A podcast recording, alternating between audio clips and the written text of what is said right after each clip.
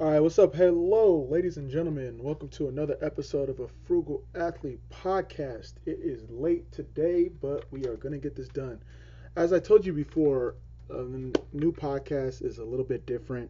You know, we got uh, one episode will be interviews with guests. Another episode will be myself, solo episode. Then another one will be interviews with guests, and then back to me to close out the month. So we're going to be doing bi-weekly Uh, sorry, yeah, bi-monthly guest interviews, and then the rest, um, the rest will be me.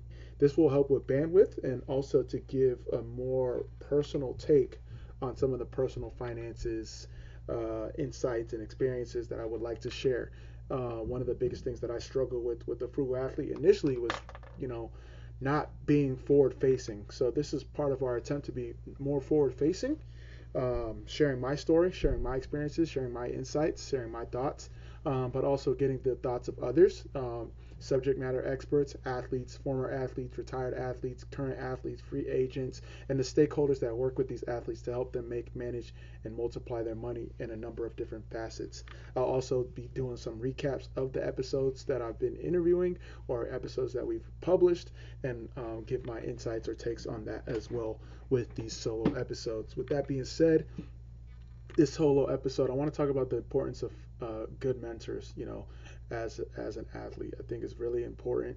Um, we're going to talk talk about a number of different things, but that's going to be the big difference. Uh, and the reason why I brought this up is because uh, Eric Armstead, a family friend uh, who we do some work with, uh, with another business that I, I run, um, he him and his teammates came under some scrutiny for a rookie hazing uh, prank that they did for the rookies, and for somehow it uh, obviously social caught wind of it and blew it way out of proportion. The the story goes, uh, obviously rookie dinner is like a known thing in the N F L, N B A, actually sports in general. You take the rookies out to dinner, you have run up the tab, and then make the rookies pay for it.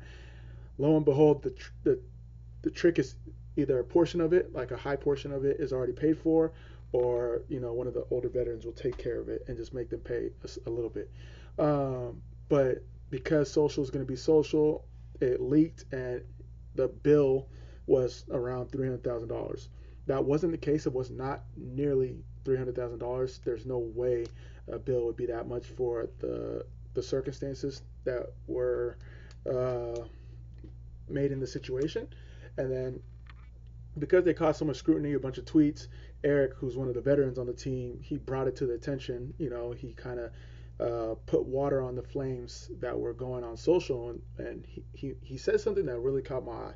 He was like, I was uh, I was in a locker room with X, X player, Y player, Z player, and they taught me better. And it's the importance of having good mentors that really Uh, sh- shined a light for me when he when he said that, because the same could hold true the opposite way. You know, depending on the veterans or the the mentors you have in the game, they can either put you on game or put you off your game. And I think it's really important as a young athlete, whether you're a collegiate athlete looking to you know take it to the next level, or you're a pro athlete that's looking to extend your career, the mentors that you have in the game, specifically on the field, Um, in terms of understanding, all right, should I spend my money on cars, or should I spend my money on investments? How do I look at advisors? Who do I reach out to? Can make all the difference. And I really think um, as an athlete, you need to have a, a structure on how to go about it.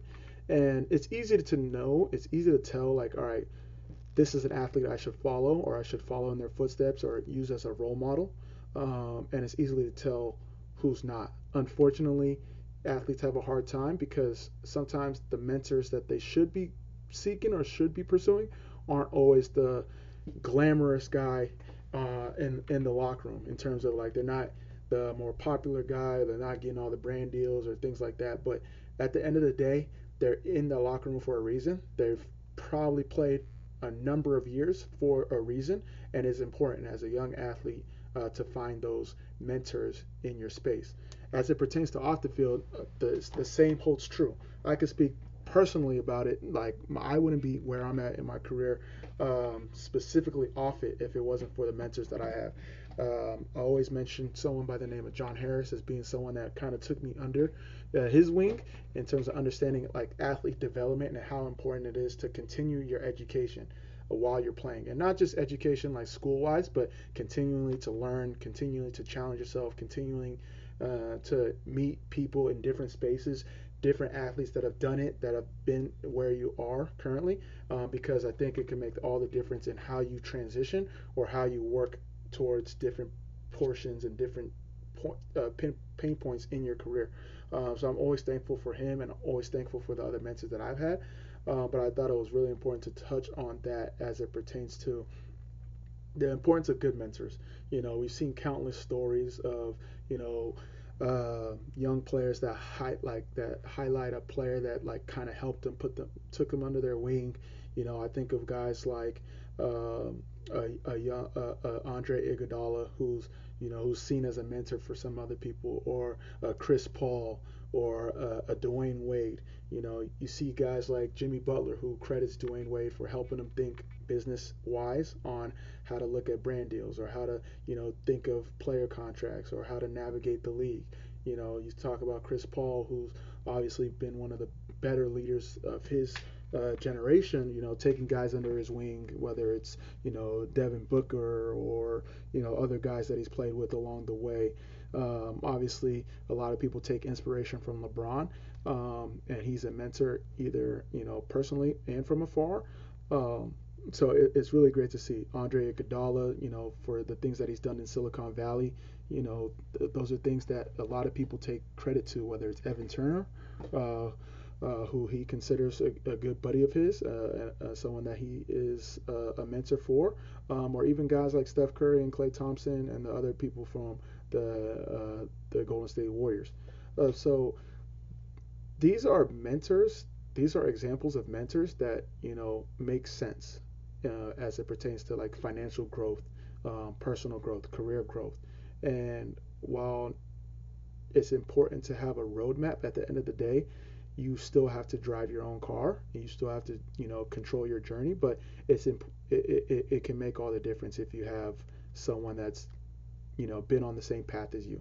Um, so I highly recommend, you know, whether you're an athlete listening to this or you're a stakeholder that helps athletes, to, you know, talk to that athlete and, you know, have them reassess their mentors, um, reassess who they're, you know, seeking in terms of guidance. Um, I think if they do an honest assessment, they may have to make some corrections. Um, but if they if, if they are willing and able to, the the path is clear if if, if done right. Um, yeah, so I really wanted to come in real quick and say like the importance of mentors.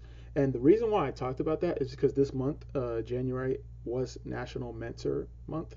There's a bunch of different, like, I don't want to say fake holidays, um, but there's a bunch of like holi- like holidays or themes of the month.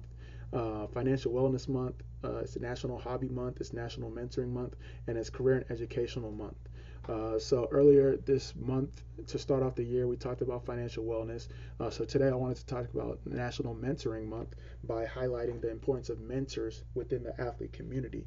Um, I also mentioned Career and Educational Month, so I wanted to touch on different jobs, and I've touched on this in previous podcasts before, uh, different jobs that athletes can transition to, and um, the top careers like in that space.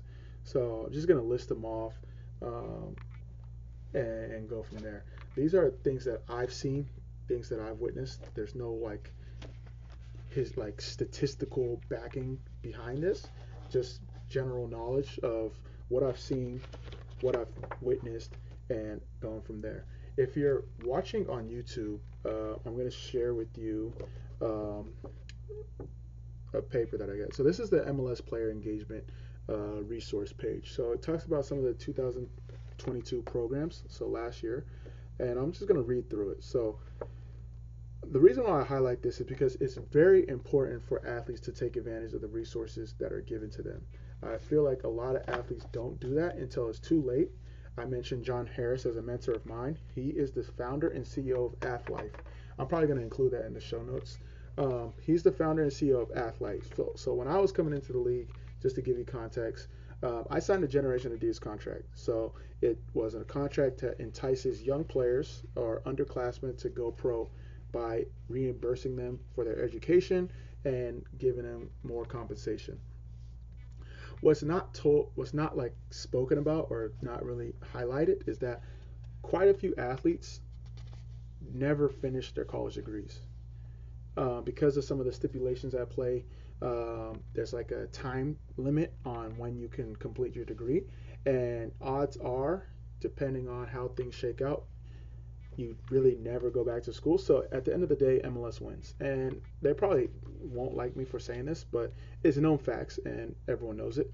So I milked it. I used every ounce of reimbursement dollar that I got, and even used it more than I was even allocated. Like, I'm gonna be completely honest. I finished my uh, bachelor's degree, then I got my master's degree, then I did a bunch of executive education courses. I was going to take advantage of the opportunity that gave to me. They trusted me to go pro early, and I replayed them by not only completing my degree, but playing twelve plus years pro. So they made a good bet, and I was able to repay them and repay myself for going pro. But this is not about me. This is about Athlife. So Athlife is the career development program that M L S is partnered with. So my freshman year, uh, sorry, not my freshman year, my rookie year playing, uh, I I reached out to the career development people, saw that Athlife was the partner. I kind of told them my situation. I told them my mom and my dad said the only reason why I'm able to go pro is that I promised them that I'll finish my, my degree while playing, so I'm trying to get that done, and that's how I met John Harris. John Harris then kind of sat me down and kind of gave me like a roadmap of, you know, how it would go. Um, I went to U C L A, so I was adamant about finishing at U C L A.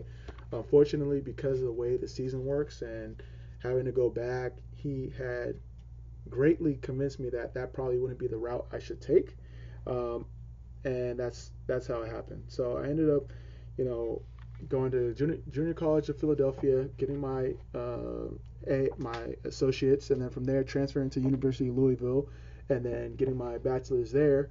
Uh, I got where's my thing? I got it. I got Magna Cum Laude. Yeah, Magna. Is it summa cum laude or Magna Cum Laude? I'm trying to read it really. Yeah, Magna Cum Laude. So uh, one of the top of my class. And then from there it moved on. But that wouldn't have happened if it wasn't for the M L S Player Engagement Program and the M L S P A Player Engagement Program, and then obviously Athlife for all the work that they did. So I'm telling that, I'm saying all that to say that take advantage of the resources that are given to you. Not enough athletes are. Um, let me list some of the programs that they have. So they have the a currency program. So obviously cryptocurrency education. I think that's really important, obviously, with everything that's going on. They have N F Ts education program. They have a course coaching license program that allows active players to, you know, um, get their coaching license, because we don't have the time if we're active to go to the courses and do the thing. So they allocate a, a, a unique opportunity for people to take care of that. Uh, they have a job shadow program, which I, I did. They have a careers in soccer summit, uh, which uh, I didn't actually do, but definitely will do in the future uh, years. I thought that was amazing. Um, they have ongoing programs, the League Access Program, which I was able to do. Athlife Career and Academic Advising, that's what I did. It's basically virtual one-on-one coaching sec uh, sessions that help you figure out your college program. Um, they have a Money Management International Program, how to manage your finances uh, through custom financial presentations. Uh, M L S Next Match Evaluator Program, and also an M L S Greats uh, network, where, you know, just helping the alumni group get together. So these are ways that athletes can take advantage of, uh, you know, their career while they're playing, but also um, post-career. And I say all that to say is that these opportunities, these this education that you take um, will help you in that transition um, to find that top career for you. So as I get into the top careers, I'm going to talk about obviously coaching, anything in the fitness space, health and wellness. Um, a lot of athletes find themselves in that space. Um, another one is sales. Um, medical sales, tech sales um, are very popular amongst athletes. real estate, uh, whether it's being a broker, um, has done a lot of people get into real estate as well. One uh, one lane that uh, I recently came across um, that a lot of athletes are uh, getting into, and obviously I, I do run a Frugal Athlete, but there's a lot of athletes that become financial advisors, whether it's because they understand um, finances from a different lens and they want to like help others, or they had a bad experience, or it's a, it's a kind of eat what you kill industry, which athletes do well in. But a lot of athletes are in the financial uh, literacy space, um, from the financial advising space rather, or wealth management space. Um, what are some other ones that are really popular that we've come across? You got the, the trainers, you know, so like not necessarily coaching, but training, uh, which falls in line with the fitness space. Um, I've seen a lot of athletes get into marketing, you know, whether it's becoming a brand brand partnership ambassador, strategic partnerships, you know, helping be like that kind of connector, which is some stuff, some of the things that I do. Another one where a lot of athletes get into the space is uh, agent, you know, being a, a representation manager. Uh, helping athletes or other people, you know, find deals. Um, not to say that if you're an athlete, you can't do anything else. I know plenty of athletes that have moved on to become doctors, lawyers, you know, change fields, engineers, whatever it looks like. But these are top careers that athletes transition to. Um, I plan on doing a whole breakdown on like each segment um, at some point as a YouTube video series. Um, but I just wanted to touch on these real quick. Uh, for athletes that are looking um, in, into that next space. Uh, we'll also have in the show notes one of our strategic partners, the Shift Group. Um, they're doing a lot of wonderful things for athletes looking to transition into sales. Uh, definitely think y'all should check them out. Uh, I think athletes would be able to kill it in sales. It's just that dog, uh, that like that go-getter mentality that you have to have, that you know, the t- intangible skills that you learn from sport. Um, you'll definitely be able to be successful in in um, in that space, coming from a sports background. Also, definitely look into that as well. Uh, but with that being said, that's it for this week. Nice and short, nice and sweet uh, for the solo episode. Tune in next week. We're gonna have uh, a, a guest that I think y'all will like, and uh, we'll go from there. Uh, at the end of the day, um, please leave a review, um, subscribe, uh, rate. These are all things that help our platform continue to grow and continue um, to improve on our podcast or our show. And uh, with that being said, I'll catch you guys next week.